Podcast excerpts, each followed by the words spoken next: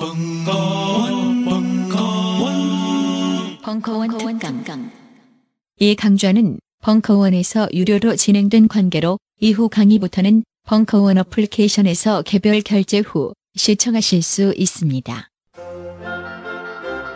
딴지 문화진흥위원회 위원장 예술 분야 독보적인 1인자 정윤수희 앵콜 우리도 클래식 쯤은 듣고 산다 2강 1부 바흐편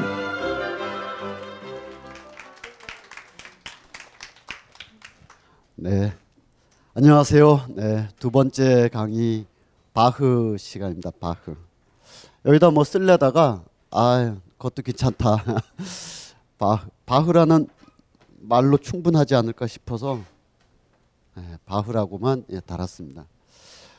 어, 여러분들이 그 물론 어, 더 많은 공부 자료로 하면 다 이렇게 하실 수 있는 내용을 제가 이제 미리 했다는 이유로 이렇게 함께 있는 거죠. 그래서 오늘 강의하다가 관심 있는 테마들이 있으면 또 개별적으로 더 찾아보면 좋을 텐데요. 예를 들어서 우리가 그 네이버나 이런 인터넷 검색으로 금세 알 수 있는 거, 뭐 바흐의 연대기 이런 거는 그냥 일별하는 정도로 이렇게 하겠습니다. 이 바흐의 음악이 가지고 있는 동시대성, 왜 바흐의 음악이 에, 이렇게 음악의 아버지다 그래가지고 좀 표현도 좀 애매한 표현인데 핸델이 들으면 굉장히 속상할 표현이에요. 핸델은 우리가 음악의 어머니라고 이렇게 불러오고 있어서 어, 이두 가지 점에서 하나는 핸델의 입장에서 보면 저 총구석 라이프치히에서 지지공상 떨던 바흐가 왜 아버지고 자기는 이탈리아, 프랑스 거쳐서 영국의 에, 이 조지 1세, 2세들하고 거의 다이다이로 놀았는데 자기는 왜 어머니인가 섭섭해할 거예요. 근데 그걸 떠나서라도 우리의 그 용어에서 뭔가 아버지는 더 뭔가 더 한 것 같고 더 중요한 것 같고 뭐 어머니는 그냥 안살림이나 한 것처럼 이런 뉘앙스들이 그거 다 묻어 있기 때문에 별로 좋은 표현은 아닐 것 같습니다. 근데 하여간 뭐 바흐를 빼놓고는 뭐 아무것도 얘기를 할 수가 없는 게 클래식 음악 문화죠. 바흐는 뭐 클래식뿐만 아니라 그 17세기, 18세기에 서양 문명이 중세에서 근대로 대거 이행하던 시기에 엄청난 그 글래머 스타들, 뭐 갈릴레이라든지 데카르트라든지 이런 수준에서 평가되고 해석되는 인물이라서 오늘은 저는 그런 관점에서 주로 보고자 합니다. 바흐가 평생 어, 봉직했던 성, 어, 성 토마스 교회, 그 토마스 교회가 있는 라이프치 그 도시성 또 살펴보고요. 바흐의 종교 음악이 뭐 250년, 길게는 300년을 초월해서 오늘날 우리가 지금 당장 들어도 뭐 없던 슬픔도 만들어질 정도로 그렇게 지극한 슬픔을 이렇게 자아내는 그 이유들 그것이 단지 선율의 선율의 슬픔 때문인가? 그거보다 더 애잔한 슬픔들을 만들어낸 사람들도 그 시대에 많았었을 텐데 뭐 그런 이야기들 그리고 방금 어 기다리시는 동안 바흐의 골트베르크 변주곡을 듣고 계셨는데 워낙 글렌굴드라는 사람이 좀 독특하게 연주를 하긴 했습니다만 어, 이런 그 절대 음악이거든요. 그러니까 이 표제가 없는 뭐 슬픔을 묘사했다든지 뭐 기쁨을 묘사했다든지 아니면 바흐 시대에 자주 됐던 바대로 무슨 뭐 주에 대한 하나님에 대한 찬양을 드린다든지 아니면 그 이후에 음악가들이 베토벤이 혁명 정신을 얘기한다든가 슈베르트가 상실의 어, 어떤 그늘을 묘사한다든가 이런 게 아니라 그냥 음표의 나열일 뿐인데 이런 단순한 음표의 나열이 어, 기법 이상의 어떤 초월적 세계로 우리를 끌고 가는 그 힘이 무엇인지 그 수많은 변주, 장식음, 꾸밈음들이 어, 그 당대 왜 그렇게 가능했었는지 등등을 이제 포괄적으로 봄으로써 바흐는 참 어쩌면 행운의 그 시대에 태어났다. 우리 역사의 그 일반적인 정치적인 역사에 등장하는 사람들도 마찬가지고요. 그리고 예술가들도 마찬가지인데 아마 지금까지 우리 그 책이나 우리한테 회자되는 사람들은 본인의 어떤 그 뛰어난 능력도 있지만 그 시대가 그런 인물을 만들 수밖에 없었던 조건이 있었고 거기에 이제 어, 운 좋게 그 시대에 잘 태어나서 어, 이 자기 시대 자기의 삶과 자기 시대가 함께 겹쳐지는 바로크 하면 바흐 뭐 이런 식의 그것이 따라서 이제 바흐의 개인사만 막 살펴봐서는 좀 다 보이지 않는 부분이 있습니다.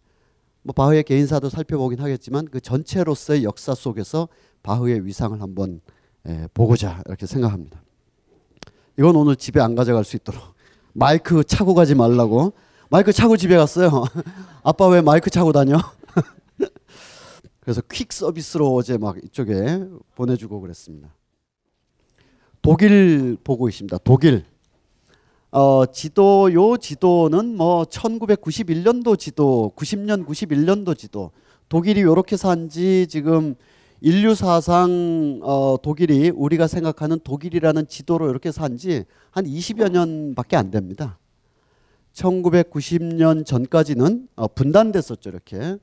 이렇게 분단이 이렇게 돼 가지고 바흐가 살았던 라이프치히라는 이 드레스덴 요 일대는 동독이었습니다. 동독이어서 사실은 어 바흐의 음악의 20세기 유산자들이 이 라이프치히 같은 곳에 루돌프 마우에르스베르거 같은 사람들이 쭉 건재하고 있었습니다만 어 서독 그 굳이 경계로 보면 서독 뮌헨의 칼 리히터 같은 사람들이 훨씬 더 평가받는 칼 리히터가 뭐 대단한 인물이긴 했습니다만 동독이라는 문화적 조건 뭐 이런 것 때문에 동독의 바흐 재현자들 어, 또는 뭐 말러 재현자들, 베토벤 재현자들, 어, 어, 헤르베르트 케겔 뭐 이런 사람 지휘자라든지 또 루돌프 마우에스베르거라든지 이런 사람들이 덜 조명됐었다가 90년대 이후에 이제 음반도 많이 서방에 풀리고 그러면서 이제 다시 조명되긴 했습니다만 한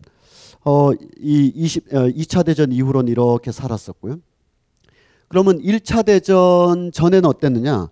여기가 아직 현재 지도에 편입되지 않았던 때입니다. 바이에른 공국 이라는 곳이.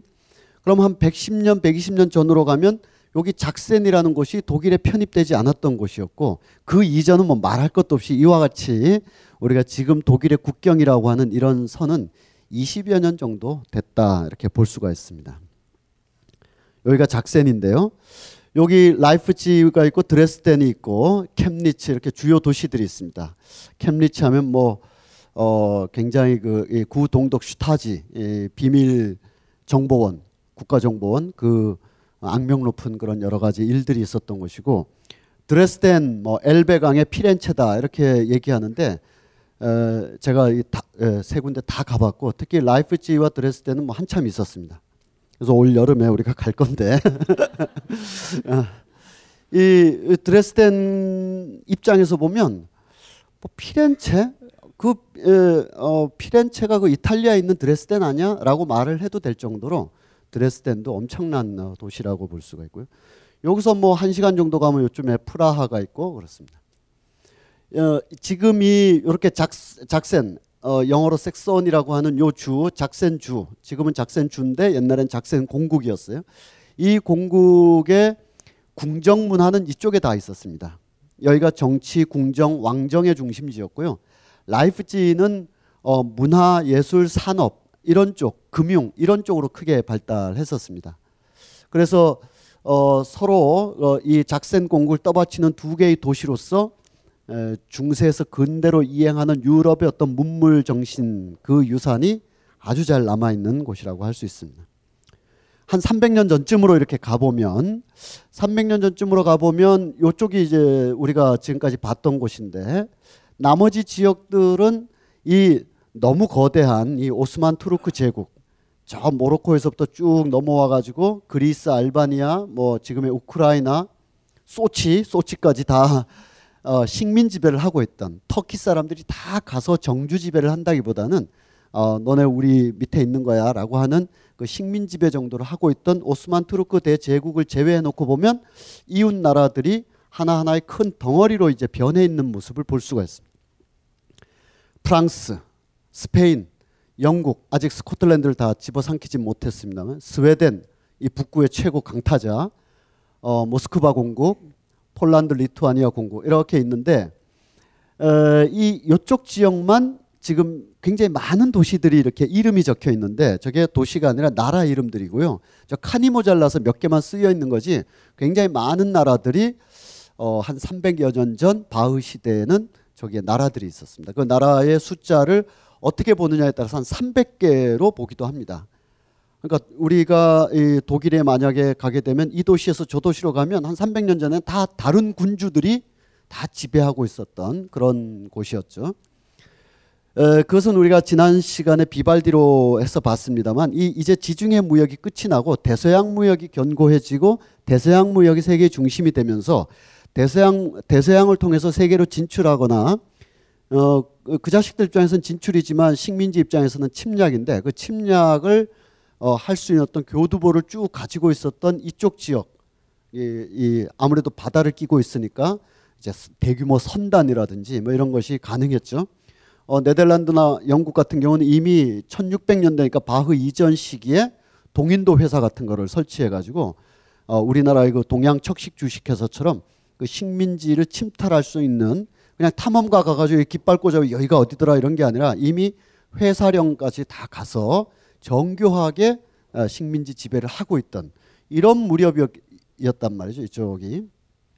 아, 이쪽은 좀 덜 돼 있는 편입니다. 이건 너무나 광막한 지역이고 여기가 뭐 이렇게 대, 대규모로 이렇게 에, 마치 영토가 엄청나게 커서 뭐 강대국처럼 보이지만 모스크바와 저쪽에 상트페테르부르크 뭐 어, 이 바르샤바 뭐 이렇게 몇 개 도시를 빼놓고는 다 그냥 가도 가도 끝없는 그런 그 어, 이, 이 목, 어, 초목지대라 그러면 뭐하고 벌판 황량한 그런 지대들입니다. 그 중에서 요 독일 오스트리아 쪽은 비교적 가까운 쪽인데 이 독일이나 요 내륙 지방은 이 해안을 끼지, 끼지 못하였고 그래서 근대라는 것이 성립되기 위해서 필수적인 조건인 도시, 도시의 필수적인 조건인 산업, 그 산업의 필수적인 조건인 어, 근대적 시민이나 노동자 그들에 의한 어, 스스로의 어떤 정치적인 자결 또 경제적인 어떤 자유 어, 문화적인 열망 이런 것들이 누가 시키지 않아도 막 자유롭게 발전할 수 있는 곳이 이쪽이라고 한다면 그래서 왕들이 특별히 힘을 들이지 않고 중세에서 근대로 이행할 수 있었다고 하면 이쪽은 굉장히 그러지 못했었습니다. 그래서 이쪽에 있는 이 시대가 1600년, 1700년 이 시대 전체를 어, 예, 왕들의 시대, 군주들의 시대, 절대 군주들의 시대, 그 절대 군주들의 시대 중에서 일부 어떤 왕들은 특히 이쪽 지역의 왕들, 여 멀리 표트르 대제까지 포함해서 이쪽 지역의 왕들은 어, 이 어, 서유럽에 비해서 워낙 뒤처지고 그러니까 왕들이 스스로 계몽주의 사상을 받아들여서 아 이걸 이 사회 구조를 한번 바꿔보려고 뭐 시도는 하지만 대체로 성공은 못했습니다만 어쨌든 예술가들, 지식인들, 사상가들을 초빙해서 뭔가 바꿔보려고 왕이 스스로 계몽주의 사상을 받아들였다라는 점에서 군주들의 시대, 절대 군주들의 시대, 그더 범위를 좁히면 계몽 군주들의 시대였었습니다. 곳곳에 그 뭐 하노버라든지 프로이센이라든지 어, 작센이라든지 바이에른이라든지 그 사이에 뭐 쾨텐, 바이마르 뭐 이런 모든 작은 군소 어, 군주들이 계몽주의 사상을 받아들여 가지고 우리 나도 한번 바꿔봐야 되겠다라고 하는 시기에 바흐가 활동했다. 그래서 전체적으로 보면 바흐가 단지 중세에서 근대로가 아니라 굉장히 그 정치적 격동이 벌어지고 있던 시점에서 이제 음, 자신의 음악적 활동을 하게 됩니다. 바흐의 연대기는 이렇게 써 있는데 뭐 더 자세한 거는 뭐 스마트폰이 다 알려줄 겁니다. 어, 여기 보면 몇 개 도시를 계속 돌아다닙니다. 아른슈타트, 뤼베크, 뮐하우젠, 쾨텐, 쾨텐, 바이마르, 라이프치히 쭉 돌아다니다가 라이프치히에서 1723년부터 1750년까지 쭉 살게 되는 이 여기서부터 이렇게 옮겨 다니는 이 과정은 어떤 때는 어, 어 어떤 그 군주가 야, 이 바흐를 초빙해라. 그래서 뭐 불려간 적도 있지만 대부분은 좀 일거리를 찾아서 안정된 직장을 찾아서 계속 이사 다녔던 그런 어, 셈입니다. 그때는 어, 이 오늘날보다 더 이상으로 음악가에 대한 수요가 굉장히 많았기 때문에 어, 살아 움직이는 오디오들이 돌아다니면서 어, 이렇게 연회도 베풀고 축제도 하고 왕이 일어나면 커피 마시라고 커피 칸타타도 불러야 되고 사냥 나가면 사냥 잘하시라고 사냥 카타타고 또 불러야 되는 이런 그냥 이, 저 MP3 들고 다니면 될 텐데 그때는 그게 안 되니까 사람들이 다 일일이 다녀서 음악적 수요가 많았습니다.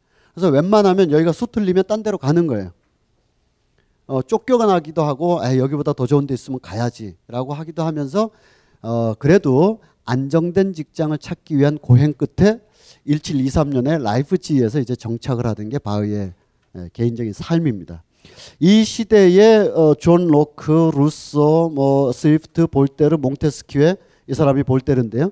이런 사람들의 이름을 우리가 묶어서 계몽주의 사상가라고 말을 하는데 이 계몽주의 사상가와 바흐가 살았던 라이프치히라는 도시 이 결합을 오늘 자주 말씀드릴 예정입니다.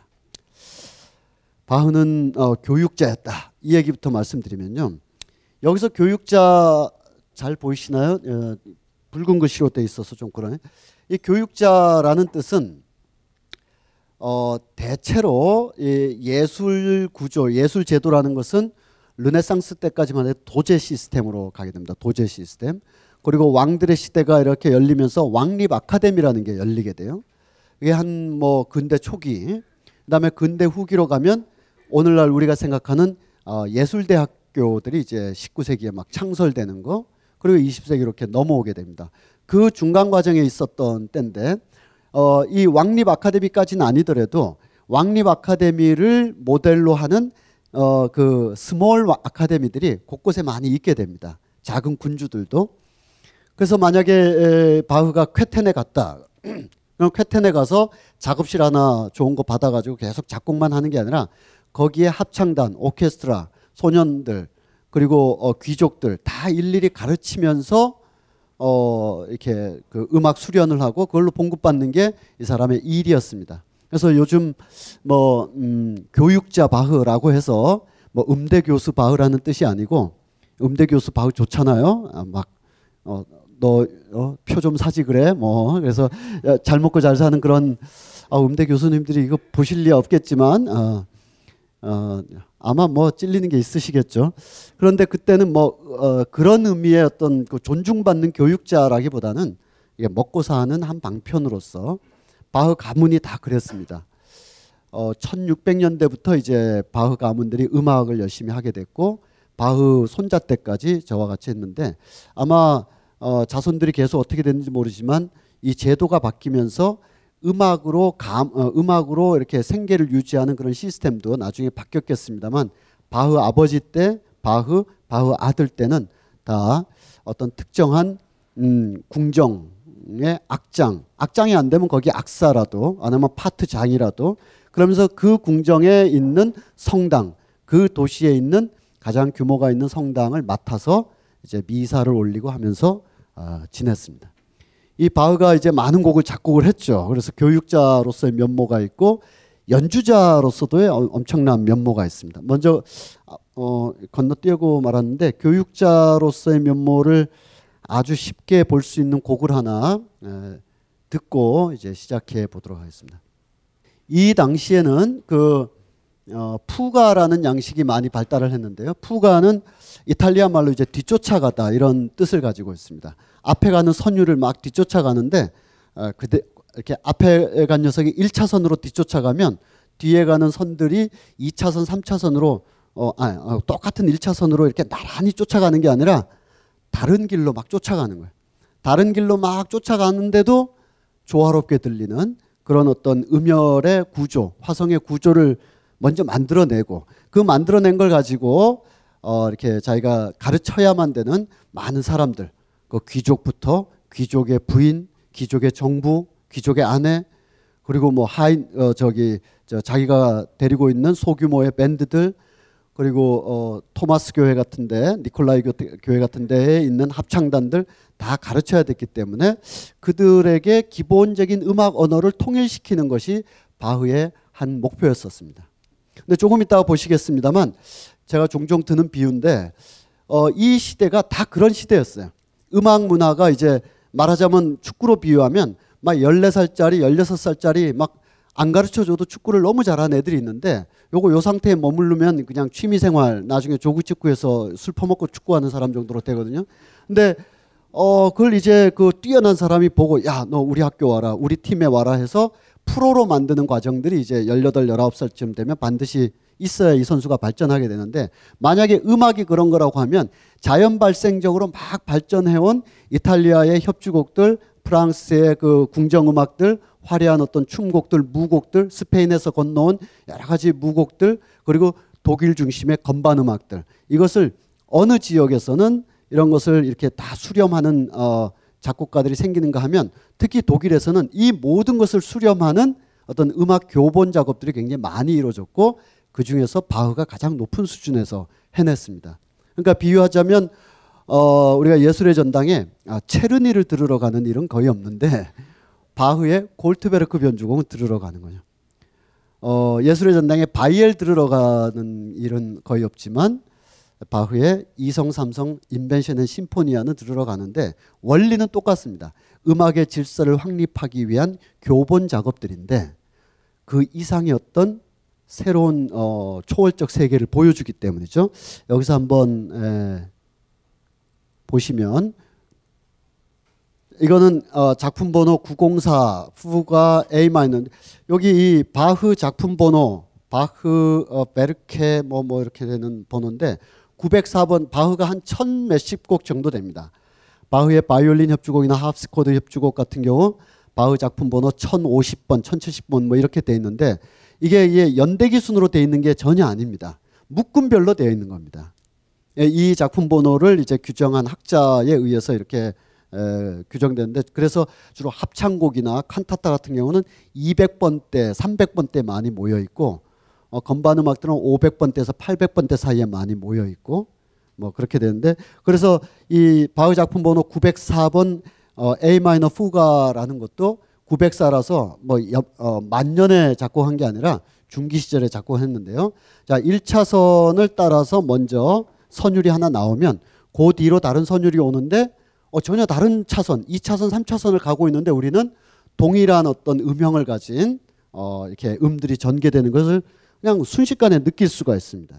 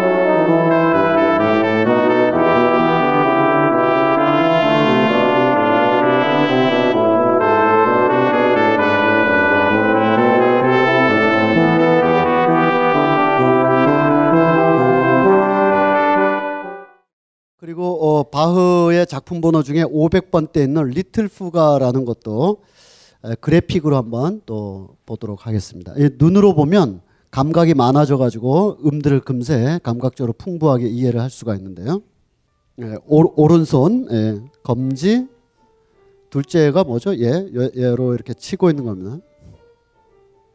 이걸로 쳤군요. 이제 오른손 검지가 되고 이제 왼손이 똑같이 따라갈 겁니다.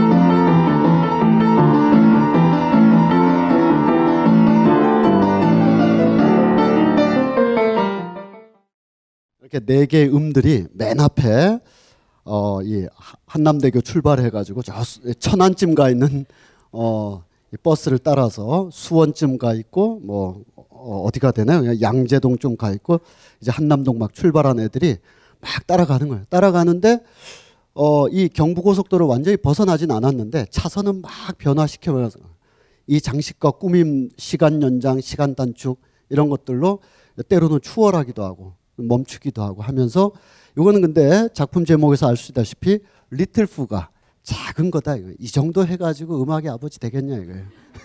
엄청나게 확장됩니다. 이거를 여러분들 잘 기억하셔야 돼요. 우리 머리카락이나 뭐 이런 걸로 어 우리 범인들도 붙잡고 막 그러잖아요. 요 최소한의 요소만 잘 기억해 두시면 마태순환곡 같은 것이 결국 이런 요소로 구성되어 있습니다. 미사비단주 이런 거대한 곡들이 사실은 이런 구조의 큰 완전체로 구성되어 있는 거죠. 그러니까 요거만 잘 이렇게 기억해 두시면 바흐의 여러 다른 음악들이 일일이 다 그렇게 되진 않지만 크게 보면 이런 후가 양식의 어떤 변주나 꾸밈이라는 것이 이 시대의 대표적인 것이었다. 그, 어, 그렇게 된 이유가 이 시대가 그런 걸 원했기 때문이기도 하고요. 바흐가 그걸 잘했기 때문이기도 한데, 그럼 시대가 왜 그런 걸 원했는지를 이제 또, 에, 알아보도록 하죠. 바흐는 어, 또 연주자로서도 굉장히 뛰어났습니다. 자기가 직접 다 연주할 수니까 그렇게 했겠죠. 그, 어, 이, 최강희 감독 이전에 조광래 감독이라고 한 1년 반 하다가 이제 경질됐는데 예, 막 작전판에다 막 이렇게 해가지고 이렇게 빠지는 막 이렇게 하면 그 이청용 같은 선수가 이제 감독님 아니 이거는 저 어, 만화 축구다. 이건 어떻게 이걸 우리가 그라운드에서 할 수 있느냐. 감독님은 혹시 해보셨나요? 다 해봤어. 막 이렇게 우겼는데 어쨌든 이, 이 바흐는 실제로 다 자기가 연주해본 결과로 악보를 그렸습니다. 그거는 야 그래도 모름지기 내가 연주할 수도 없는 거를 악보라고 할 수 있지 않느냐 아, 아, 악보라고 우기면 안 되지라는 예술가적인 그런 태도가 아니라 다 먹고 살기 위해서 다 연주하고 나서 오 이거 악보로 남겨놔야 되겠다 실제로 다 자기가 연주하고요 특히 우리 바흐 그러면 요건 좀 덜한데 저거 보면은 굉장히 그 50, 어, 50대 후반에 그 고도 비만자의 모습을 이렇게 보고 있잖아요. 아니 저런 사람한테서 어떻게 그런 음악이 나올 수 있지? 굉장히 의아스럽잖아요. 하지만 바흐가 뭐 젊었을 때도 저렇게 생겼을까요? 한 30대 되니까 조금 좀 어, 대두이긴 한데 몸은 좀 이렇게 20대는 굉장히 날렵하고 뭐 하루에 뭐 4시간 이상 자면 스스로를 막 채찍질하고 막 아, 그랬다. 그리고 윤구병 선생님도 그런 말씀을 그렇게 하셨는데 바흐도 어느 메모에든가 어, 예, 난 하루도 아, 단 하루도 똑같은 일을 하지 않았다. 피곤한 삶을 살았던 거죠. 단 하루도. 그게 아마 자기 자신을 멋있게 무슨 데일 카네기의 그 조잡한 처세술에다 나올 말처럼 이렇게 돼 있는데 어떻게 보면 내가 그토록 고생했어. 뭐 이런 표현이 아닐까도 싶습니다. 그럴 수밖에 없었던 것이 좀 가난했어요. 그리고 어, 자식들이 어, 첫 번째 부인이 좀 일찍 어, 자기가 이제 실제로 이 오르간 연주를 하러 갔다가 돌아와서 보니까 어, 첫 번째 부인이 사망을 했는데 그때까지 낳은 자식이 네 명. 그리고 두 번째 부인이 에, 도스텝스키 부인과 이 바흐의 부인은 이, 이, 여기 여성분들께서는 굉장히 섭섭한 소리겠습니다만 이 인류 예술사에 큰 공헌을 한 게 아 이거 표현이 좀 안 좋네요. 하여간 그 남편의 하는 일을 어, 이렇게 다 받아 적어준 사람입니다. 그러니까 아, 돈 벌어와 이게 아니라 남편의 악보를 정리한다든지 도스텝스키는 이제 도박과 정신질환 이런 게 자주 와, 오고 그래서 나중에는 제대로 자기가 글을 쓸 수 없어서 구술을 했죠. 그래서 아내가 받아 적고 예, 받아 적다가 부인이 돼가지고 이제 같이 살게 돼서 나중에는 어, 좀 여유가 돼서 어, 받아 적은 보람을 나중에 되찾으셨는데 이 바흐의 두 번째 부인은 어 16명인가 15명인가를 낳았습니다. 자식을. 그래서 도합해서 한 20명 정도. 이 20명 이름이나 외울 수 있을까 싶어요. 비렐 비렐름 뭐 이러면서 지내지 않을까 싶은데 얘네들을 다 이게 저 이렇게 자기처럼 먹고 살게 해야 되거든요. 어 그래서 아닌 게 아니라 어, 칼 필립 바흐, 뭐 엠마뉴엘 바흐 뭐 이런 사람들은 어, 바흐의 전성기보다 훨씬 더 잘 나갔었습니다. 그 중에 그 어, 영국에 가서 영국 궁정악장이 된 아들도 있고 어, 나중에 이제 보겠습니다만 바흐가 어, 인생 마지막에 한 몇 해 동안 이 눈도 점점 멀어져 가고 기력이 쇠해져 가고 그럴 때 아들이 아 우리 아버지 저렇게 마무리 되시면 안 되는데 하고 그 독일 전역에서 최고의 강자였던 프리드리히 2세한테 꼭 인사 한번 시키려고 막 주선을 했습니다. 왜 왜냐? 이 사람이 프리드리히 2세의 궁정인 그 유명한 프로이센의 쌍수시 궁전의 궁정악장이었거든요. 바흐 아들이 자식들은 잘 키워서 큰 데로 잘 내보냈습니다. 대체로 그 런던이 그때 인구 60만, 프로이센의 베를린이 이제 막 발전했던 때라서 한 20몇만 그랬는데 라이프치히는 인구 3만이었거든요. 인구 3만의 작은 도시에서 20명을 길러냈던 바흐인데요. 이 아, 아, 바, 아, 바흐 부인이 길러낸 거겠죠. 바흐는 아들들을 잘 되라고 또 교본도 써야 됐었고 또 막 연주도 많이 하러 다녀야 됐습니다. 그래야 이제 어, 이 페이를 받는 거예요. 페이 페이 받아가지고 와서 어, 먹고 살아야 되니까요. 그래서 워낙 현란한 연주를 잘했고 연주도 연주지만 어느 교회에 어, 이, 이때는 성당이라는 개념과 교회라는 개념이 막 뒤죽박죽합니다. 저도 앞으로 쓰다가 막 뒤섞일 수도 있는데 종교개혁 이후에 켈빈교도 쪽이나 특히 이 독일의 마르틴 루터의 루터교 쪽에는 성당이라보다는 키르해, 교회라는 말을 훨씬 더 쓰고 실제로 건물 명칭도 키르해가 더 많습니다. 그래서 성 토마스 교회. 근데 뭐 크게 보면 성 토마스 그 성당 아닐까? 뭐 이렇게 보셔도 뭐 크게 무방합니다만. 그래서 어느 작은 마을에 어 성당이 들어선다. 성당이 들어서려면 오르간부터 집어넣어야 되거든요. 오르간 집어넣을 때 가서 막 일하고 그랬습니다. 아, 이 오르간이라 오묘한 악기는 피아노나 그 당시는 뭐 클라비어 독일어로 클라비어였습니다만 이 클라비어라는 걸 우리가 요 눈에 보이는 요 정도라서 뭐 소리 잘 안 나고 그러면 뜯어볼 수도 있지만 이 오르간이라는 건 이 구조를 알기가 너무 어렵기 때문에 세팅할 때 가서 막 일하고 저 몸 말고요 20대의 몸으로 그래서 실제로 연주하고 어 많이 그랬습니다. 그래서 이 바흐가 어떤 곡을 만들었을 때 제자나 좀 장성한 아들들이 도저히 연주 못하고 그럴 때 어느 교회 가까운 교회 가서 데리고 가서 스스로 연주도 하고 그랬는데 아마도 바흐가 잘 연주했기 때문에 지금도 들려오고 있을 거라고 생각되는 바흐의 엄청난 연주곡을 하나 들어보겠습니다. 바흐는 곡을 너무 많이 작곡 해가지고 제가 파일 찾는데 너무 힘들어요. 말로처럼 교향곡 10개 딱 하면 그것만 열면 되는데 토카타 온트 푸가라고 여러분 너무 어, 잘 아시는 곡을 한번 어, 들어보도록 하겠습니다. 바흐 중기 시절, 괴텐 시절의 작품입니다.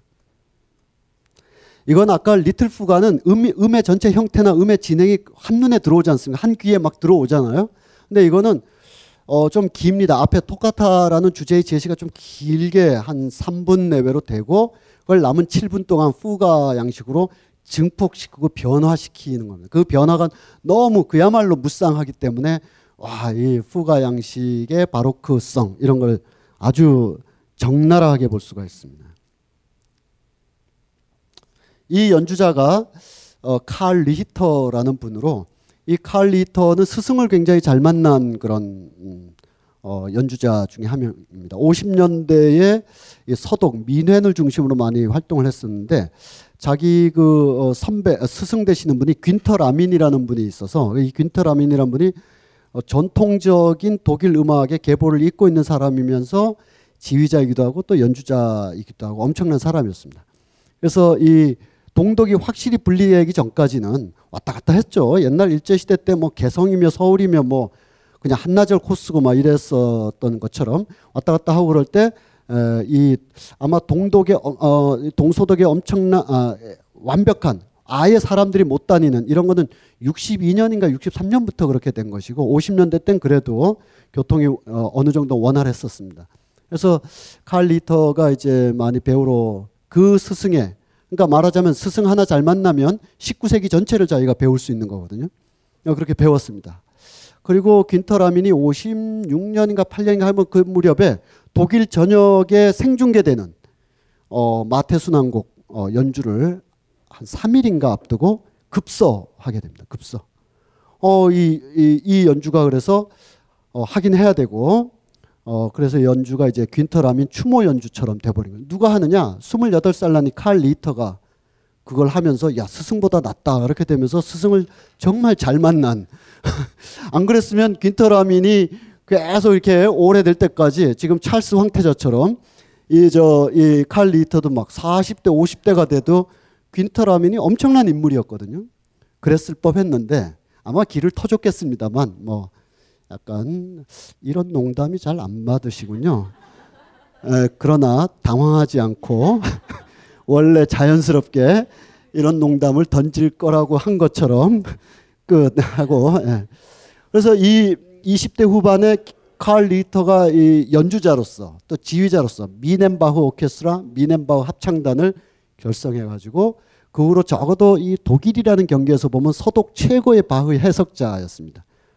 예, 이 경계선 넘어가면 뭐 루돌프 마우에스베르거 이런 거장들이 있는데 서방에 차단된 효과도 있습니다. 그 칼 리터의 연주가 되겠습니다.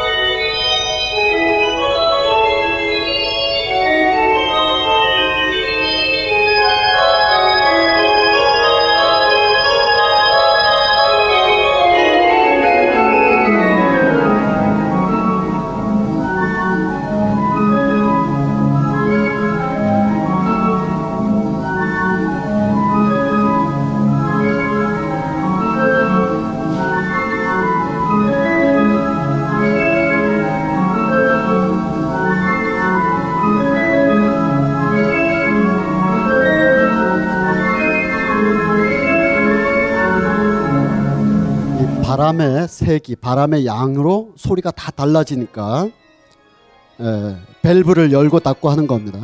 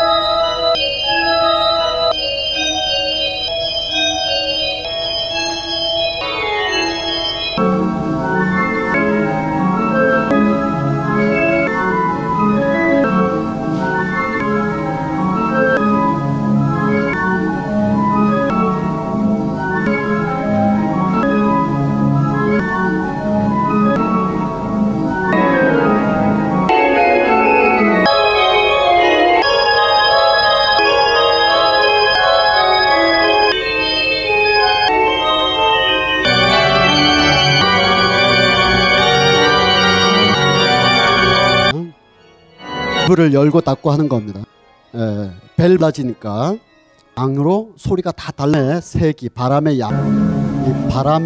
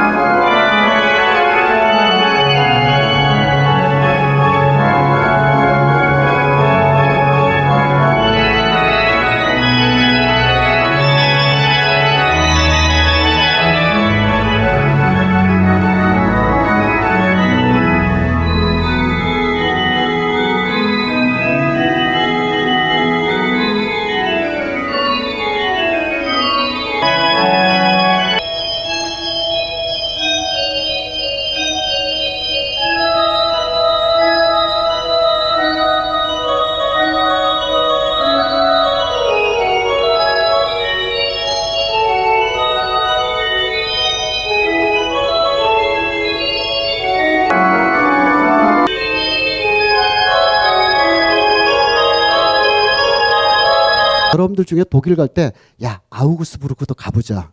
아무도 안 갑니다. 그럴 정도로 그냥 작은 도시인데 거기서 이 곡을 30분 정도 들었습니다. 그때 정말 이 오래된 성당 마르틴 루터가 있었던 성당이라니까요. 그 성경책 번역하고 숨어가지고 거기 국가보안법에 걸리지 않으려고 거기서 어, 딴 데 간다 그러고 그쪽으로 행선지를 바꿔서 이쪽에 와서 하고 있었거든요. 거기서 오래 못 있었어요. 마르틴 루터 저기 있다 해가지고 이 사람이 또 탈출해서 딴 데로 가고 그랬거든요. 그 정도로 오래된 성당에 파이프 오르간이 울려 퍼지는데 이거는 이 공간 전체가 악기가 되는 순간입니다. 아마 그런 것을 그 당시에 음향 전문가, 음악가들, 바흐 이런 사람들이 자연적으로든 아니면 과학적으로든 어떤 울림도 재볼 것이고 벨이나 진동자 같은 걸 갖고 다니면서 아 이렇게 오르간 소리에 어떤 그 키도 맞출 것이고 다 했으리라고 생각합니다. 덮어놓고 갔다가 나진 않았을 것 같아요. 어, 이 격렬하게 막 이분이 치면 이거는 정말 하나님의 노한 음성, 천지가 진동하는 심판의 날, 막 죄가 없는데도 벌벌 떨게 만드는 그러면서 이 아늑하게 막 이렇게 예, 어루만지면 성당 전체가 아 그냥 아늑한 공간으로 변하면서 그대로 이렇게 그 어, 물을 빨아들이는 스펀지처럼 쭉 이렇게 젖게 만듭니다. 소리들이 사라지지 않고 다리 사이에 스멀스멀 스멀스멀 했다가 천천히 페이드 아웃 됩니다. 눈으로 보여요. 와, 이 소리 페이드 아웃 되는 거예요, 보이고. 아까 이걸로도 잔향이 있지 않습니까? 잔향이 따라가거든요. 음악가가 손을 놨는데도 잔향이 가고 있습니다. 그래서 오르간 연주하는 사람들은 시차, 그 0.1초의 시차가 연주할 때 처음 겪을 때 어렵다고 합니다. 눌렀는데 소리는 그 다음에 나는 거예요. 띵 나는 게 아니라 띵 나, 나, 나고 손을 뗐는데 좀 전에 소리가 계속 남아 있는 상태에서 또 소리를 입혀야 되고 그 시간차까지도 다 적용해야 되는 거죠. 아, 이 정면에서 막 밀려드는 소리가 있는가 하면 벽을 때리고 제 뒤에서 달려드는 소리도 있고요. 이 회랑이라든지 그리고 이렇게 회중에 앉아 있는 이 어, 기도석 밑으로 막 스멀스멀 기어다니는 소리들도 있습니다. 진짜 그렇습니다. 그러면 어, 이것이 만약 은혜로운 소리면 정말 눈물이 나게 되고요. 아주 심판의 소리면 정말 벌벌 떨게 만들 정도로 그러지 않고서야 저 비싼 돈을 들여서 오르간을 장착할 이유가 없을 정도다. 정말 종교적인 악기였습니다. 비슷한 사례로 우리가 어, 겪을 수 있는 이 한반도에서 겪을 수 있는 일로는 어, 사찰에 가서 예불루식을 보면 그대로 느끼게 됩니다. 제가 화엄사 지리산 화엄사에서 느꼈던 소리 지난번에도 말씀드렸습니다만 어, 이 지난번에 말씀드렸나요? 네. 그러면 말씀드리는 걸로 한 2009년인가에 지리산 화엄사에 딴 데 보고 나서 야, 이 화엄사도 이렇게 구경만 하고 나가자 할 정도로 5시 반, 6시 정도였습니다. 그래서 주차장에 차를 세우고 빠르게 보면 또 이렇게 빠르게 보잖아요. 대웅 마, 당에 서가지고 각황전 대웅전이라 좋은 데다 터잡았네 그러고 내려오는데 내려오는데 그, 그 신도분들께서 예불 드리고 가라고 그래서 아 저 신도 아닙니다.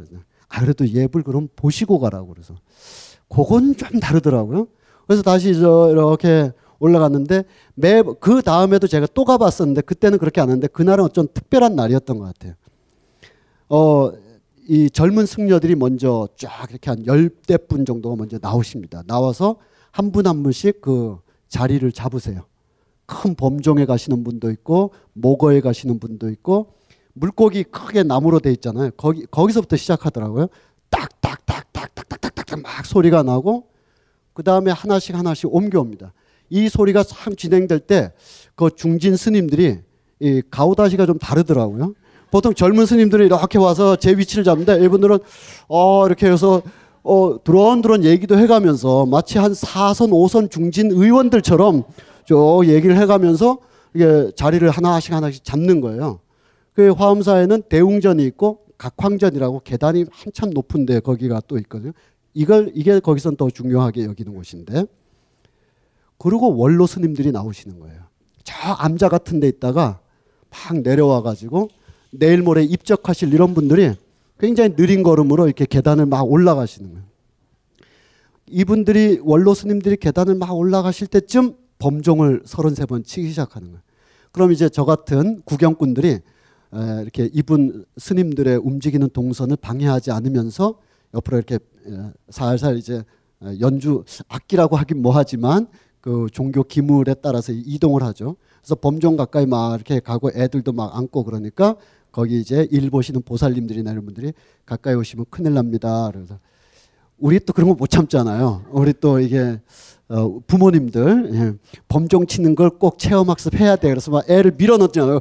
애가 범종 밑으로 기어 들어갈 뻔할 정도로 막 밀어넣으면 정말 큰일 납니다. 귀 다칩니다. 그러면서 이렇게 뒤로 좀 빼. 그럼 이제 만약에 피아노 정도 이쪽 이렇게 물어. 그러면 젊은 친구 땅 치는데 이 소리가 땡 하고 끝나는 소리가 아니라 이, 이 종에 이렇게 타종되는 순간은 0.0001초인데 이 소리는 웅웅웅웅웅 하면서 산을 넘어가는 게 보입니다. 소리의 너울이 골짜기를 따라서 산을 넘어서 팍 넘어갑니다. 정말로 어 그때 좀 시각적인 이런 감각이 발달하신 분들은 이렇게 보게 됩니다. 어 이거를 어, 어 저거는 야불이다. 아 야불이는 요즘 안 쓰는군요. 저거는 구라다 이렇게 생각하시는 분이 있다면 혹시 주변에 범종 치시는 분의 범종 친 걸 본 분에게 여쭤보시면 합니다. 그 소리가 너울을 소리의 너울을 만들면서 산을 다 넘어갔음에도 이 잔향이 종 밑에 남아서 웅웅웅웅 울고 있습니다. 그리고 두 번째 종이 딱 울리는 거예요. 그러니 애가 그 밑으로 들어갔다가는 이 큰일 나는 거죠. 우리 33번 종이 딱 멈추면 뭐 이렇게 대웅전, 각황전 이런 데 관음전 이런 데 들어가신 스님 60분, 70분 가량이 일제히 기도를 쫙 올립니다. 아, 그 소리는 잊을 수가 없는 거예요. 이 범종까지만 해도 야, 이거 이거 칼럼 하나 써야지. 뭐 이러고 좀 경박스럽게 있다가 이거 이, 이 사람이 만들어낸 인공의 소리들이 다 사라진 다음에 어, 이 원로 스님부터 젊은 스님에 이르기까지 60여 분, 70여 분이 곳곳에서 주장하시는 분의 그 첫 번째 독경 소리에 맞춰서 일제히 독경이 울립니다. 이 산을 가득 메워요. 그럴 때, 아, 인간이 얼마나 유한하고 인간이 얼마나 외로우면 이 깊은 산 중에 모여서 이 밤중에 이런 소리를 내고 있나 막 눈물겨울 정도로 막 울려 퍼집니다. 2년 후인가요? 또 갔습니다. 또 갔는데 그날은 제가 그 얘기를 하게 되더라고요. 6시쯤 이렇게 있다가 어떤 사람들이 먼저 보고 야 대웅전이네 각항전에 막 갔는데 저 예불 보고 가시죠. 아, 저 신도 아니에요. 그래서 아, 그러면 예불 아, 드리고 아, 보고 가시는 건데 아, 신도 아니에요. 그러면 막 아, 보고 가면 좋을 텐데 하고 한 번 더 봤는데 제가 첫 번째 봤던 게 무슨 행사였던 것 같아요.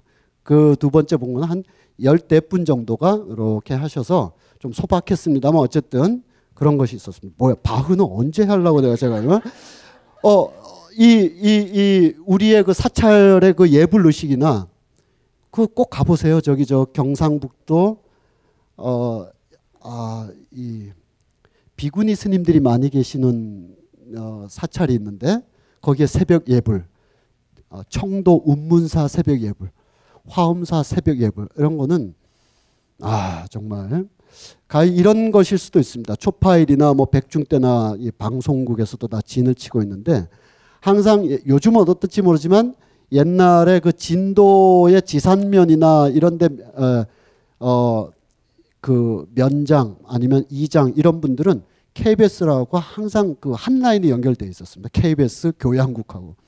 그래서 그 마을에 어떤 분이 좀 연만해서 연로해서 이렇게 평생을 천수를 누리시고 사망하셨다. 그러면 방송국에 바로 전화합니다.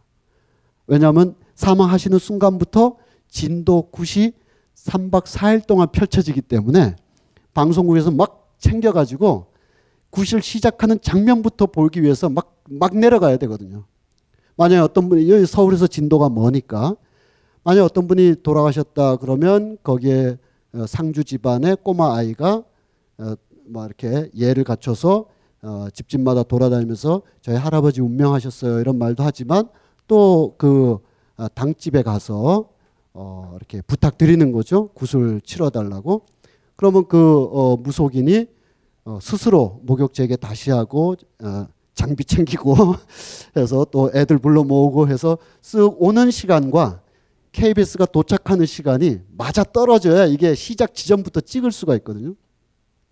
사람이 죽기 전에는 그런 일들을 연희 삼아 어쩔 수 없이 할 때는 있지만 죽기 전에는 안 하는 일이기 때문에 그 저 진도 그 굿 좀 해주시죠 이렇게 부탁할 수 없는 연행 행위거든요. 그러니까 막 달려 내려가 그랬는데 빨리 여기로 와야 되는데 어쨌든 당황하지 않고 이런 것도 의미가 있다는 듯이 네. 오르간 소리를 이렇게 한번 들어볼게요. 하여간 꼭 한번 가서 제대로 한번 들어보시기 바랍니다. 여기 파스칼리아와 푸가라는 어, 곡이 있는데 이거를 일단 오케스트라로 한번 들어보도록 하겠습니다. 앞부분만.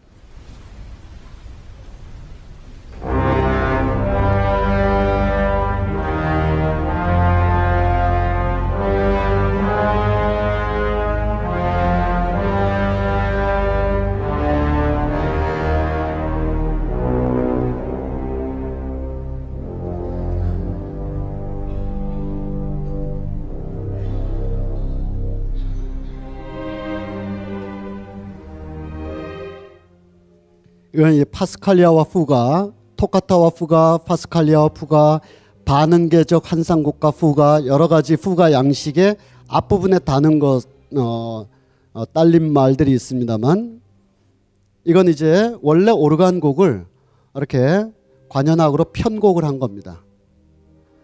그냥 기계적으로 말씀드리면 수십 대의 악기와 오르간 한 대하고의 그 서바이벌을 한번 여러분들 보시는 거예요.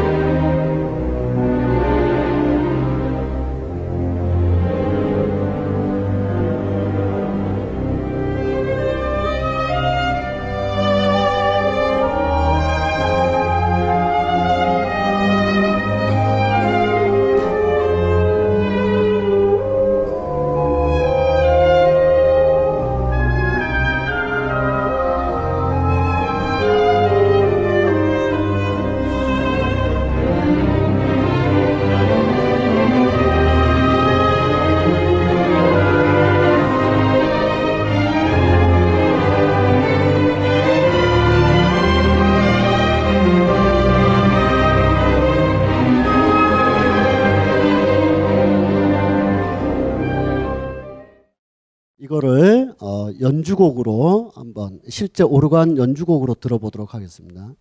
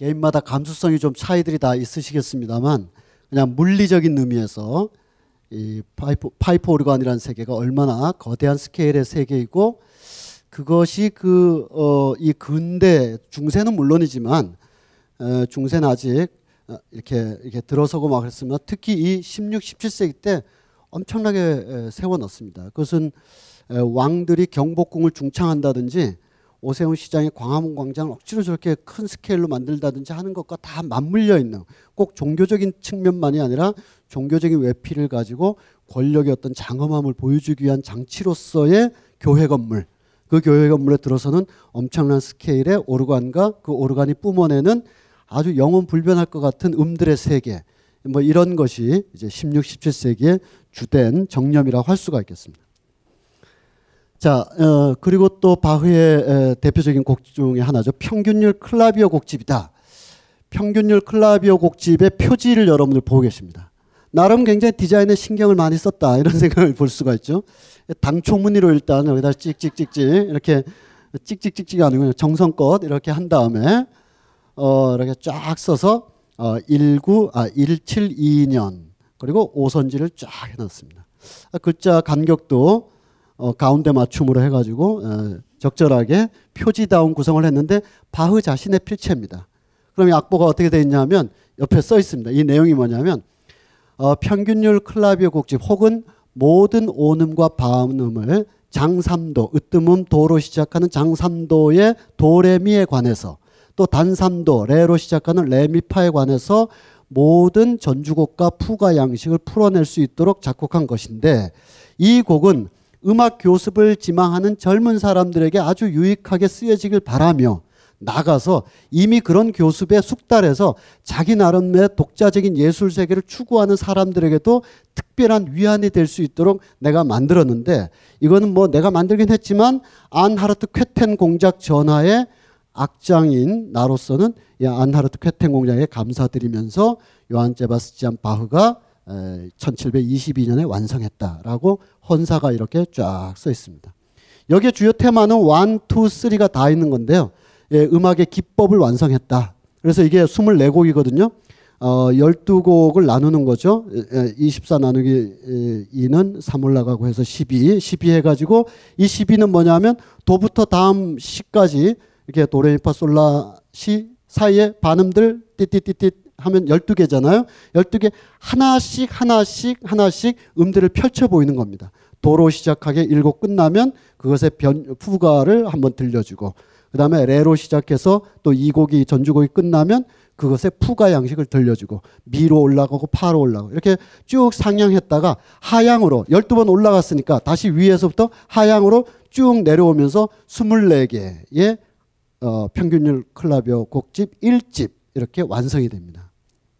그리고 한 10여 년 후에 2집 해가지고 전체 48곡의 에, 곡으로 구성된 것이 이제 평균율 클라비오 곡집이라고 한다. 음악의 기법.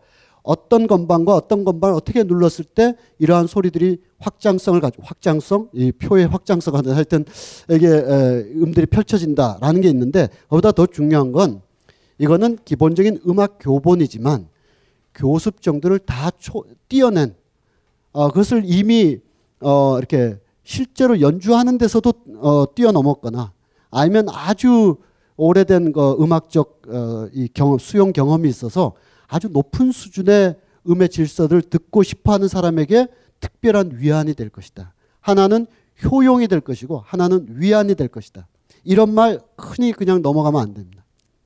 그리고 여기는 뭐 마지막 헌사입니다만 역시 이것을 바쳤을 때 후대 우리로서는 아 바흐 작품이다 하는 거지만 저때 저거는 어, 이 괴텐 궁정 소유물입니다.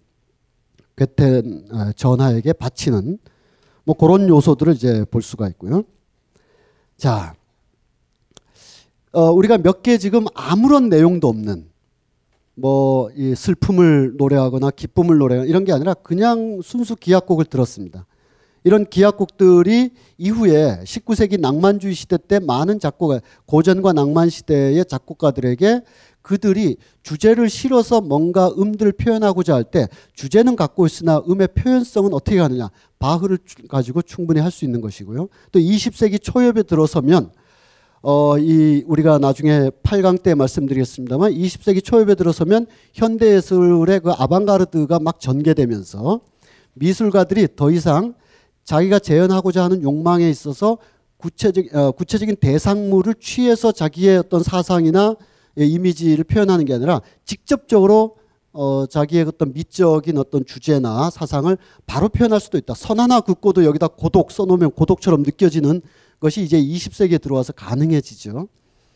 그런 화가들 중에 뭐 클레라든지 이런 모더니스트들이 바흐 음악을 가지고 많이 작품화했습니다.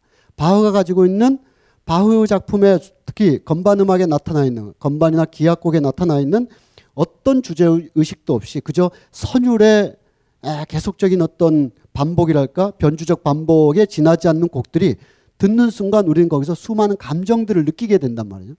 거기다 무슨 감정을 표현해 놓은 것도 아닌데도 불구하고 어떻게 보면 심지어 첼로 교습자를 위한 무반주 첼로 조곡이고 바이올린 교습자를 위한 무반주 바이올린 소나타 파르티타임에도 불구하고 우리는 그 곡을 첼로 교본으로 안 듣는단 말이죠. 거기에 뭔가 우리가 관념과 주제를 집어넣고 이렇게 듣게 되는데 따라서 20세기 초에 아방가르드 이 예술가들은 바흐가 이미 150년, 250년, 150년 하여튼 그때 이미 하셨듯이 뭐 우리 그 20세기 초반의 어떤 그 불안이나 기쁨이나 우울 같은 거를 불안한 식으로 어떤 어, 어떤 구체적인 자연물을 가지고 안 그려도 된다. 직선이나 원이나 이런 걸로 얼마든지 가능하지 않느냐 해서 칸딘스키 같은 사람, 몬드리안 같은 사람, 클레 같은 사람 이런 사람이 나오게 되는 거. 이것도 바흐 음악의 굉장히 중요한 요소입니다. 음악의 비재현 비재현적 재현이라는 것은 어, 이 실물 세계에 자연물이 있는데 이 자연물을 예술로 represen, 어, representation 재현한다라는 겁니다. 사과가 있는데 사과처럼 우리가 종이 위에다 그리면 아, 이걸 보고 사과 이렇게 하는데 만약 고독이거나 외로움이거나 기쁨이면 어떡하겠어요? 그러면 어, 이게 재현하는 어떤 의식이 이때까지는 아직 자유롭지 못했기 때문에 즐거운 사람을 그리거나 아니면 쓸쓸한 풍경을 그리면서 쓸쓸함 이렇게 할 수밖에 없었단 말이죠. 근데 이 사람들이 미술의 어떤 표현의 한계를 뛰어넘고자 했던 20세기 초반의 사람들이 보기에 야 음악가들은 그냥 선율만으로 다 되더라. 제목이나 뭐 안다라도 우리가 그 그냥 어 바이올린 교본집을 통해서도 방금 들으셨던 그런 어 이 파이프 오르간 교본집을 통해서도 우리가 어떤 이 말할 수 없는 어떤 충일감 같은 걸 느끼는데 우리도 그렇게 해보자. 음악의 비현, 비재현적 추상성을 색채와 형태로 절대회화로 표현해내고자 하는 욕망들이 이렇게 나오게 됩니다. 브라크의 작품, 또 쿠프카의 작품, 뭐 이런 작품들이 나오는 거죠. 파울 클레의 작품. 그러니까 이 파울 클레나 바흐나 또는 브라, 어, 브라크나 바흐나 쿠프카나 바흐나 어떤 사람의 내적인 세계를 이 자연에 실제로 존재하는 그 이미지의 대상물을 통해서 그릴 필요가 없거나 묘사할 필요가 없다라는 것을 이제 그렇게 되면 훨씬 더 자유로워지는 것이거든요. 그거는 예술가들에게만 자유로운 게 아니라 우리한테도 자유롭습니다. 좀 난해하고 어려운 예술이 되곤 있습니다만 어 우리 수용자들도 만약에 비둘기 그려놓고 우리가 보면 다 백이면 백 평화 이렇게 얘기할 거 아니야. 그러면 그 이미지와 나, 이미지와 재현되는 방식 사이에 우리가 구속되어 버립니다. 구속되어서 심지어는 박수근 그림 이렇게 놓고 다들 우리 농촌의 애잔한 정한을 그렸다. 이상을 우리가 해석을 그 이상의 자유를 못 갖고 있는 겁니다. 박수근이 정말 그런 의도로 그렸을까? 박수근의 진본을 가까이서 이렇게 보면 그렇게 안 느껴지는 것도 있습니다. 그 진본을 어떻게 보냐면 옆에서 보면 이렇게 알 수 있습니다. 그러면 그 미술관에 이제 일하시는 분들이 가까이 가시면 안 돼요. 그러면 아 이거 가까이 간 거 아니지 않느냐. 어 내가 이렇게 벽으로 이렇게 본거내 팔도 안 닿는다 하고 옆으로 보면 어 이 그림의 두께가 막 5cm 이상 됩니다. 이, 이 물감을 얼마나 덕지덕지 막 칠하고 막 짓이기고 칠한데 또 칠하고 해서 정말 흙 담벽 같은 걸로 울퉁불퉁합니다. 옆 면이. 맨날 앞에서 이렇게 달력 보듯이 보니까 뭐 사라져간 농촌의 추억의 공간이야 이렇게 돼 있는데 물론 소재가 그렇다고 해서 정말 박수근이라는 사람이 아, 이거 사라져가는 농촌 풍경을 빨리 그림으로 남겨야 될 텐데 라는 표면 이상을 초월하지 못했을까? 다른 거는 없을까? 어쨌든 옆으로라도 봐야 되는 거죠. 아, 이렇게까지 짓이겨 되면서 물감을 막 빠른데 또 바르고 덕지덕지 하면서 칼로 나이프로도 찍어가면서 이 농촌을 이렇게 묘사 장터를 묘사하고 했다는 것은 단지 낭만화된 어, 우리의 시골에 대한 낭만적 추억으로 박수근을 해석하는 게 굉장히 아니한 것이다. 라는 생각을 하게 만듭니다. 그런 작품도 그럴진데 이렇게 구체적인 대상물이 없는 작품을 통해서는 우리가 이게 뭐지? 라는 시작부터 하는 거 아니에요.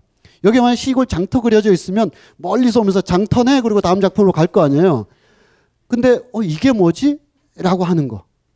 선들, 색채들 그들끼리 추상성을 가지고 튀기고 부딪히고 긴장하고 또 넘어가고 하는 것을 어 이게 뭐지? 라면서 이것을 한 사람이나 우리나 그래도 다른 사, 상상, 다른 사유를 조금이라도 하게 되는 거죠. 세계의 다른 이면을 향해서 한 걸음 더. 이게 이제 20세기 초엽의 예술가들이 이뤄낸 어, 아방가르드의 자유라고 한다면 너무 난해서 그렇지. 이거를 음악적으로는 이미 바흐가 20세기 초반의 사상, 어, 사상가나 미술가들의 사유와는 내용이 같지 않지만 형태로는 이미 250년 전에 그냥 절대적인 어떤 음의 기호들만 가지고도 우리를 막 끌고 다니는 거죠. 이리저리. 자, 그리고 여기까지는 하고 좀 쉬도록 하겠습니다. 어, 이 시대를 이제 바로크 시대라고 해요. 바로크라는 말은 뭐, 이, 어, 이 좀, 뭐랄까, 이렇게 미적인 완결성이 결여된 조잡한 너무 비정형적인 이런 표현이 있습니다. 그러니까 어떤 표현은 어떤 설명은 이제 바로크를 좀 저평가하는 표현이고 어떤 표현은 바로크의 외적 특성을 보여주는 거예요. 그러니까 만약에 고딕 성당이라 그러면 좌우 대칭이 엄연하게 딱 써 있어야 되는데 바로크 건축은 굉장히 복잡하고 디테일이 굉장히 많은 거죠. 높이는 이미 달성할 만큼 달성했고 어, 인류가 이거 이상 올라갈 이유가 이때까지는 없었어요. 오늘날에는 뭐 100층씩 올라가지만 이때는 이거 이상 올라갈 기술도 없지만 올라갈 이유가 없기 때문에 이만해도 땅 위에 지은 하늘의 신전이요, 땅 위에 세운 지상의 권위로서는 이 정도는 충분하거든요. 어, 고딕 시대 때 이미 완성됐어요. 그럼 여기에 바로크 시대가 되면 뭐가 추가되냐면 아주 세부 디테일이 막 강화되는 걸 볼 수가 있습니다. 엄청나게 강화되는데 회화에서도 카라바치오의 이런 회화. 이 카라바치오 회화의 특징은 어, 최후의 만찬 지난주에 보셨죠? 그리고 또 지오토 이런 그림에서 보듯이 화가가 전경화를 그린다고 생각했습니다. 구석구석까지 다 그려요. 근데 바로크에 오면 불필요한 건 안 그립니다. 그냥 검게. 이, 이 바로크에 오면, 어, 이, 그, 음, 보라는 곳은 바로 여기기 때문에 그렇지 않은 곳은 오히려 극단적으로 어둠 속에 나서 만약에 요 부분만 확대해가지고 본다면 뭘 그렸는지 알 수가 없을 정도로 예, 짙게 가 있습니다. 물론 실물을 보면 그렇진 않습니다. 또 다 보이고요. 어, 그 제가 디트로이트에서 이 카라바치오의 다른 그림을 볼 때 그 미국의 그 미술관에 어, 일하시는 분이 제가 카라바치오 훼손할까봐 옆에 바짝 오시더라고요. 어, 예, 제가 최대한 가까이 가서 보려고 그래서 제가 뒷짐을 섰습니다. 뒷짐을 지고 왜냐하면 손으로 이렇게 만질까봐 뒷짐을 지고 이렇게 보니까 그분이 가까이 오시더니 저의 뒤를 손을 이렇게 잡아주셨어요. 더 가까이 가서 보라고. 어 그래서 더 가까이 가서 볼 수 있었습니다. 이렇게 이 화가가 이렇게 이렇게 한 부분까지 볼 수 있도록 그분이 이렇게 그날 사람이 별로 없었어요. 할 일이 없으지 않았나. 어, 어 저러다 저 새끼 망가뜨리면 어떡하지? 나 잘리는데 에이 뒤에서 잡아줘야 되겠다. 아마 그 뜻이 더 크셨겠지만 어쨌든 배려를 해줬어요. 예, 펜스는 이쯤에 있었거든요. 예, 이 이상 못 들어가니까 계속 이렇게 보니까 뒤에서 손을 꽉 잡아줬어요. 그래서 안 넘어지게. 아, 여기 다 그려져 있습니다. 지금 이게 이런 데다가 조명도 이래서 좀 덜 강해 보입니다. 어, 어쨌든 카라바초는 여긴 그리긴 그렸는데 여기 보라는 거예요. 여기 디테일은 여기에 있다. 여기를 보라고 여기를 어둡게 할 뿐더러 빛을 여기다 막 때립니다. 그리고 주름살 보십시오. 얘처럼 보라는 거예요. 얘처럼 어디를 여기를 여기를 보라는 거예요. 여기를. 이 전체도 보는 거지만 막 이 사람들 표정 이 사람은 막 어, 막 두려워가지고 벌벌벌 떨고 있는 의심 많은 도마라는 사람입니다. 어, 예수께서 십자가 마지막 그 기도 때리러 올라가실 때도 야 이제 최후의 날인데 내가 기도하고 막 이럴 때 니들이 밑에서 분명히 나와 함께 기도하거나 이러기보다는 쿨쿨 자고 있을 거다 이 자식들아. 그러니까 제자들이 올라갔다 오시라고. 어, 정말 마지막 기도하시고 내려왔는데 자고 있는 거예요. 막 깨우면서 야 만찬이나 하자. 그래서 이건 내 빵, 내 피요, 내 빵이요, 뭐 이렇게 나눠주고 내가 말이야 십자가에 올라갔는데 그때도 어떤 녀석은 어 나 종부가 아니라고 막 도망다니는 녀석이 있을 것이다. 나 이석기 몰라 뭐. 나 김지하 몰라 막 이러면서. 그러니까 베드로가 아, don't worry. 깔끔해 우리가 다 뒷일은. 근데 바로 그 베드로가 어, 굉장히 극적이지 않습니까? 새벽 어, 세 번째 난 아니라고 그러면서 골목걸 아까 어, 지난주에 제가 말씀드린 십자가 처형은 공개 처형이고 12시간 이상 걸리고 반드시 그 마을의 언덕에서 처리를 합니다. 그래서 모든 사람이 이걸 보도록 하는 거예요. 그래서 안 보고 스물스물 하면 너도 같은 편이지.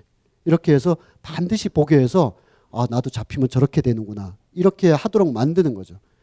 그래서 베드로도 이제 이렇게 이렇게 좀 보다가 너도 저자와 같이 있었다. 아, 난 아니라고. 한 번 넘기고 한 번 넘기고. 마지막 세 번째 때 난 정말 아니다. 라고 했을 때 새벽 닭이 팍 울지 않습니까? 어, 그런 장면. 그리고 예수가 또 예언을 했어요. 내가 이 인류 사상 어, 나 이전에도 없고 나 앞으로도 없을 부활이란 거할 거다. 근데 니들이 와 부활하셨다라기보다는 에, 내가 헛것을 보고 있다라고 나를 믿지 못할 것이다 이 자식들아. 그러니까 제자들 아또 놀이 어, 우리가 우리 믿는다 하고 부활했는데 믿기는커녕 다들 의심하는 거죠. 특히 도마가 의심하고 있습니다. 의심에 의심이 너무 많아서 의심 많은 도마라는 어, 부제까지도 있는데 아, 그래서 예수가 음, 넣어보라고 하는 거예요. 상처에다가 그래서 도마가 넣었습니다. 어, 넣, 넣은 거 넣고 나서 막 시선을 피할 정도로 막 아, 내가 지금 헛것을 보고 있나 귀신인가 내가 예수님을 너무 사모하다 보니 내가 헛것을 보고 있나 진짜인가 막 넣다가 막 뺄 때 예수가 한 번 더 꽉 잡고 한 번 더 넣어라 라는 장면입니다. 그래서 피부가 말려서 나오는 것을 보시면 알 수가 있습니다. 손을 넣고 있는 게 아니라 빼고 있는 장면이다. 요 대목에서 손을 한 번 넣었죠. 그래서 빼고 있어서 속살이 바깥으로 삐져나오고 있는데 예수가 한 번 꽉 잡고 한 번 더 넣어라. 이 정도로 바로크는 디테일이 살아 있어야 됩니다. 그냥 뭐 어, 예수가 어, 제자들 앞에 나타나셨다가 아니라 디테일 거의 0.1초 정도의 상황들을 보여줍니다. 이 디테일이 왜 중요한 건가? 자, 뭐 그런 작품들, 베르니니의 작품들, 어, 이 성녀 악티바, 성녀 테레사가 성령을 받으셨는데 이건 뭐 성령을 받으셨다기보단 거의 이, 이, 사랑을 나누는 듯한 순간에 가고 있습니다. 그럼 왜 이 바로크에 오면 디테일이 중요해지느냐? 이제 약간의 설명을 좀 어, 이론적인 뭐 빨간 줄만 보시면 됩니다. 도시의 변화와 왕정 문화와 시민 문화 세 가지가 결합되면서 디테일이 요구되는 겁니다. 도시의 변화 먼저 보면 중세의 도시는 길드가 모여서 도시 공동체 거의 촌락에서 발달한 정도의 도시 공동체를 유지하고 있었기 때문에 어, 하나의 가정, 하나의 집이 확장된 정도의 규모로 그냥 어, 지금의 현세는 이렇게 살지만 죽어서 좀 더 좋은 곳에 갈 수 있다라는 내사, 내세지향적인 안으로 귀속되는 도시 문화에서 살고 있었습니다. 늘 보던 사람과 익숙한 일을 계속 반복하면서 그러다 환란이나 재앙이 닥치면 아, 이 내세적인 어떤 삶을 추구하는 그러나 르네상스로 오면 도시가 발달하고 무역으로 인해서 물질적 부라는 걸 알게 되고 어, 이 평균 연령도 높아져 갑니다. 13세기 어, 4세기 필립 아리에스의 그 아동의 탄생 같은 데 보면 어, 그 한 중세 말까지의 평균 어, 수명은 31세, 31살 정도였었습니다. 어, 그거, 그렇다는 것은 사람이 31살쯤 되면 다 죽는다는 뜻이 아니라 일찍 죽는 사람들이 많아서 좀 31살을 넘긴 사람과 이렇게 평균을 내면 한 31살 정도. 많은 재앙들이 쉽게 그런데 이제 좀 달라졌어요. 물질적 부가 늘어나고 현세적인 삶에 대해서 좀 더 인식하게 됩니다. 그리고 가정이 확대된 국가라기보다는 개인으로서의 자신의 존재를 도시 안에서 서서히 에, 실천하게 됩니다. 어, 내집 앞. 어, 이것도 이제 르네상스의 그 피렌체나 베네치아에서 주로 벌어진 일입니다만 이때 거의 최초로 여러분들이 그 어, 미셸 쉐르의 그 방해 역사라든지 음, 살림하는 여자들의 그림책이라는 책이 있어요. 이 살림하는 여자들의 그림책은 원제가 그런지 몰라도 제목이 너무 가지고 있는 내용에 비해서 너무 이렇게 좀 음, 대중적으로 쓰여진 것 같아요. 원제도 아마 그럴 것이라고 보는데 그러나 그 책은 부엌, 거실, 어, 또 이렇게 방, 뭐 이런 것이 역사적으로 어떻게 변천돼서 그림으로 아, 아, 실제 생활에서 나타났는가를 그림을 통해서 보여주고 있습니다. 그걸 보면 르네상스 르네상스 이후에 거의 최초로 뭐가 생기냐면 놀랍게도 왕궁은 말할 것도 없지만 그리고 너무 가난한 자는 말할 것도 없지만 도시에서 사는 사람들에게 뭐가 생기느냐 개인 방이라는 게 생깁니다. 그 이전까지 되게 혈거 부족처럼 살았다는 거예요. 그런데 이렇게 칸을 나눠 가지고 여기는 엄마 아빠 방, 여기는 큰애 방, 큰애 방 아이들 방 정도. 아마 시골에서 이렇게 크신 분들은 사랑방에서 할아버지랑 자고 뭐 이런 것처럼 이렇게 뭉쳐 뭉쳐 살았는데 이때 되면 이제 개인의 방이 나오면서 어, 개인의 방이 늘어나게 되면 뭐가 생기냐면 나는 누구지라고 생각할 시간이 많아져요. 여러 사람과 함께 자면 차지 마. 너가 찾잖아. 그러다가 자게 되는데 이제 혼자 이렇게 자게 되면서 일기도 쓰고 내일 뭐 하지 그러고 창가에 편지 화분도 하나 놓고 이렇게 자기 개인의 존재에 대한 표현들이 늘어납니다. 이것은 어, 뒷마당도 생기고 정원도 생기고 작은아마 그러면서 아 저 집 아저씨 뭐 하시나 보다 사실은 실업자라서 그런데 어쨌든 막 마당을 갖고서 꽃도 심어 놓고 개인의 존재가 예전에 같으면 자기의 집에 자기 집이라는 게 마을을 구성하고는 하나의 단위였는데 이제는 조금씩 달라지는 거죠. 이것이 더 확장되면 어떻게 되냐면 이제 이, 이 바로크 시대가 되면 권위의 상징인 무한한 개념들이 도시에 나오게 됩니다. 건물들의 스케일은 점점 커지게 되고요. 중세 도시는 일련의 주거 건물이 이렇게 모여 있다라고 볼 수가 있는데 르네상스는 여기에 어떤 개인이라는 공간 그리고 바로크 도시는 여기다가 움직임이라는 공간이 부여됩니다. 도시가 확장되고 커지니까. 그래서 중심 가로 블라바드라는 게 생겨요. 블라바드라는 것은 큰 도로를 블라바드라 그런 게 아니라 가로수가 있는 큰 도로를 블라바드라 그럽니다. 어, 이 가로수가 중간에 쫙 있는 그리고 양 옆에 길이 큰 그래서 웬만한 대로보다 훨씬 더 큰 대로들이 바로 그 시대에 나오게 됩니다. 그러면 길이 나왔다 쳐봐요. 장식해야 되지 않습니까? 가로수를 뭘로 한다든지 분수대를 만든다든지 그리고 큰 대로가 이렇게 있고 사이사이에 길이 있으면 만나는 지점들이 생깁니다. 그 지점들이 T자형 혹은 뭐 어, R자형 혹은 로터리 같은 것이 당연히 만들어지게 돼요.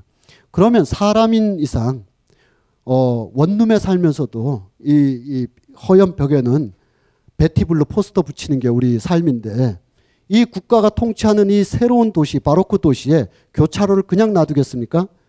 꾸며야 되는 거예요. 꾸밈, 디테일이 있어야 되는 거예요. 도시 전체가 디테일로 가는 시대가 오는 겁니다. 뭐 그런 얘기를 드렸어요. 자, 1640년경 시작해서 1680년경 끝난 베르사유 궁전. 이거 디테일들 다 만들어야 되는 겁니다. 그 내부든 바깥이든 이 베르사유뿐만 아니라 어, 이 독일 연방 재판소가 현재 있는 칼스루에 옛날 모습이나 지금 모습이나 그리고 이따가 나오게 될 프리드리히 대왕의 베를린의 상수시 상수시는 걱정 근심 없다. 우리말로 의역하면 경복궁 이런 뜻입니다. 이 경복궁 독일 프로이센의 경복궁을 보고 계신데 이런 데에 장식을 하는 거예요. 그래서 뭐 여러분들 무슨 말이 생깁니까? 바로크식 정원이라는 말이 생기는 거예요. 자. 그리고 당연히 바흐가 살았던 라이프지나 드레스덴 역시 이때 계몽 군주가 있어서 아우구스트 대왕이 있어서 어, 화려한 장식, 디테일 등이 들어서게 됩니다. 벙커원, 벙커원, 벙커원 특강.